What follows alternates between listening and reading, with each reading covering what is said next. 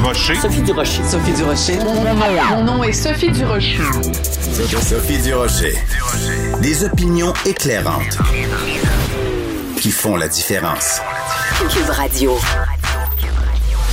Bonjour tout le monde, bon mardi. Je voudrais commencer cette émission. Bon, enfin, je le fais à chaque fois. Hein. je commence l'émission en faisant un bain voyons donc, quelque chose qui me qui me révolte, qui m'indigne, euh, qui m'écœure, qui me gosse, euh, trouver toutes sortes de synonymes. Mais aujourd'hui, je vais au contraire commencer l'émission avec quelque chose qui m'impressionne, avec quelqu'un qui m'impressionne, Peter McLeod, qui a décidé de ne pas aller de l'avant avec euh, cette tournée de spectacle qu'il devait faire, un spectacle d'humour qui était, qui devait être en rodage aux quatre coins du Québec.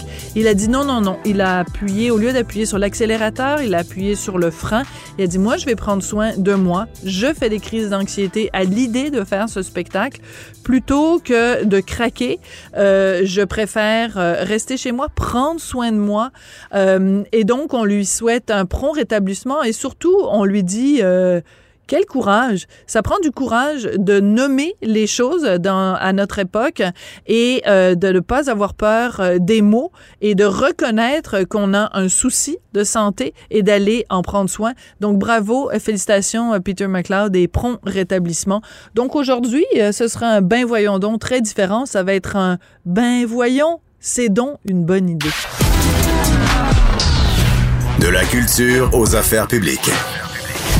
Vous écoutez Sophie Durocher. Cube Radio. On est-tu tanné de la pandémie? On a hâte que ça finisse et qu'on puisse vraiment recommencer notre vie à 100% comme avant.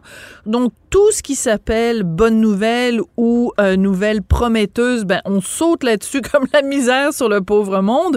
On a appris au cours des derniers jours qu'il y a la compagnie Pfizer qui a mis au point donc un comprimé antiviral. Bon, ça on le savait, mais on apprend que ça réduirait les taux d'hospitalisation et de décès de près de 90 chez les adultes à risque. On va parler de tout ça avec Dr Richard Béliveau, docteur en biochimie et bien sûr chroniqueur au Journal de Montréal, Journal de Québec. Docteur Béliveau, bonjour. Bonjour. Euh, avez-vous été surpris quand vous avez vu ces taux-là de réussite, 90 chez les adultes à haut risque? J'ai été euh, agréablement surpris de l'incroyable efficacité de ce nouveau médicament-là, mais surtout absolument ébahi de la rapidité avec laquelle ce médicament-là s'est développé. Il y a des, des euh, chroniqueurs dans des grandes revues scientifiques américaines qui ont, qui ont décrit ceci comme étant probablement l'exploit le plus spectaculaire de, toute l'histoire de la, de, la, de la, pharmacologie. Développer un antiviral en deux ans, c'est quelque chose qui ne s'est jamais vu dans l'histoire de l'humanité. C'est quelque chose de tout à fait exceptionnel. Euh, c'est un les, les, données cliniques qui euh, que, que, que, vous mentionnez sont, sont remarquables. 89% de euh, réduction des hospitalisations et, et, et, aucun décès dans le groupe qui avait été traité avec euh, avec le médicament. Euh, donc, on, on, on, peut, si les l'analyse de la phase 3 est, est, concluante, comme cela semble l'indiquer, ça voudrait dire qu'on réduirait des hospitalisations de 90% et on éliminerait les décès associés à la COVID ce sont c'est une situation de, rêve euh, que tous ceux qui travaillent euh, au développement de médicaments, on souhaite quand on crée un nouveau médicament pour contrer euh, une infection ou une autre maladie. Ce sont des résultats absolument inouïs. Absolument inouï. Puis vous le dites, euh, ce serait donc l'exploit le plus extraordinaire dans l'histoire de la pharmacologie et la première fois qu'un médicament aurait été euh, développé aussi rapidement. Vous me voyez venir avec mes grands sabots. Euh, il y a beaucoup de, de, de, de sceptiques, appelons-les comme ça, restons polis, qui disent chaque fois qu'il y a justement un vaccin qui est produit très rapidement, qui disent ah il faut s'en méfier parce que ça a été produit très rapidement. Euh, et vous, vous avez pas peur qu'il y ait justement une certaine frange de la population qui dit ah ben là ce médicament là il a été conçu très rapidement donc c'est c'est c'est dangereux, c'est soupçonneux, c'est bizarre. Ben écoutez, si on pense comme ça, on va revenir au, téléphone à cadran. Là. Euh, il y a autant de différence entre un iPhone et un téléphone à cadran qu'il y a de différence entre une molécule comme ça puis euh, l'aspirine qui a été créée au, début du, du, du 20e siècle. Là, qui est... Alors, je, je veux dire, c'est C'est la science qui avance à grands pas. Les outils sont là. On a les outils de la, biochimie moderne qui permettent de, de, séquencer rapidement des virus. Dans ce cas-ci, c'est un exploit remarquable parce que la, on a désigné cette, cette molécule-là à partir d'un de, d'un site d'action très, très, très spécifique que le virus utilise, qui s'appelle, euh, les, pour les sceptiques qui veulent euh, vérifier, ça s'appelle une protéase cystéine et ça vise un acide aminé qui s'appelle la glutamine. Et ça, ça, ça ne se retrouve nulle part ailleurs que dans ce virus-là. Donc, c'est donc du custom design. C'est comme si vous alliez chez un grand couturier Mhm. que sur vous mesure. de vous faire une robe sur mesure exactement pour le poids, la taille, la hauteur, la grandeur que vous avez. C'est ajusté au millimètre près. Ça, c'est la façon que ça a été conçu hmm. par les scientifiques de de Pfizer. Contrairement même à l'autre, là, au euh, molnupiravir dont on a parlé, le molnupiravir avait été désigné à l'origine comme un antiviral plus général. Avait été développé contre le virus de la grippe parce que lui, c'est un nucléotide qui compétitionne avec la réplication virale. Alors que dans ce cas-ci, euh, le Paxlovid inhibe un, un, processus de maturation des protéines qui est associé, des protéines virales qui est associé à la formation euh, du virus lui-même. Donc, on bloque le virus dans, dans son âme, dans sa capacité à se reproduire à l'intérieur de nos cellules. Et c'est la raison pour laquelle, dans l'étude de phase 3 qui a été rapportée, on observe très peu d'effets secondaires parce que la cible moléculaire qui est visée par ce médicament-là ne se retrouve pas dans les cellules humaines. On a donc une différence, on appelle ça un, target difference, une différence de cible qui est importante. Euh, et ce qui fait qu'on a peu d'effets secondaires, mais une efficacité très grande. Et l'autre avantage euh, extrêmement important, c'est que c'est un médicament qui est administré par voie orale.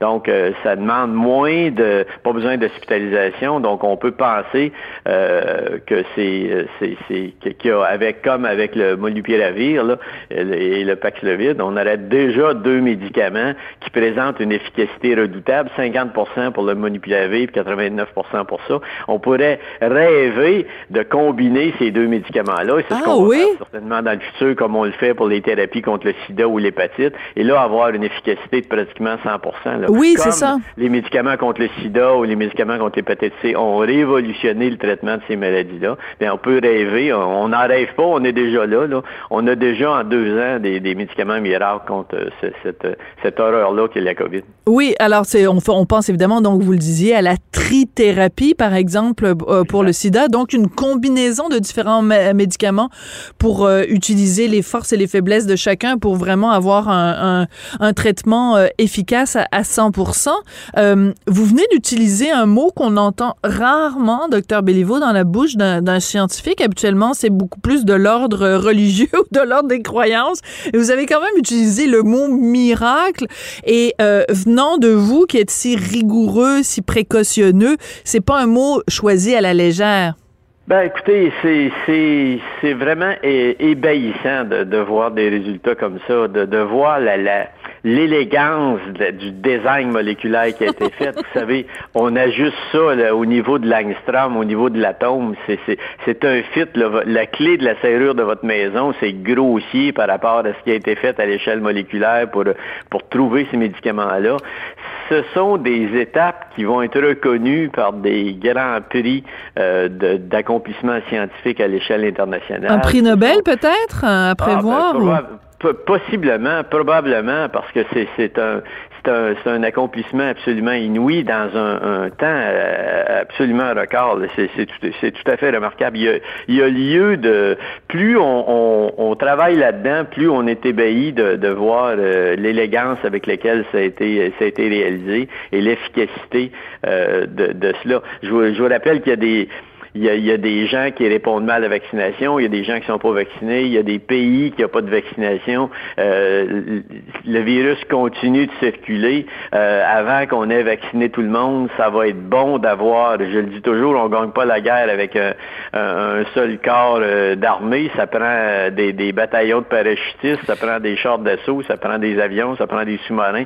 Ça, c'est une arme de plus dans l'arsenal contre la guerre au virus. C'est un, une arme très importante. Les vaccins fonctionne bien. On a maintenant les anticorps monoclonaux de régénérante dont on a déjà parlé. Et maintenant, on a deux antiviraux euh, qui sont qui sont très puissants.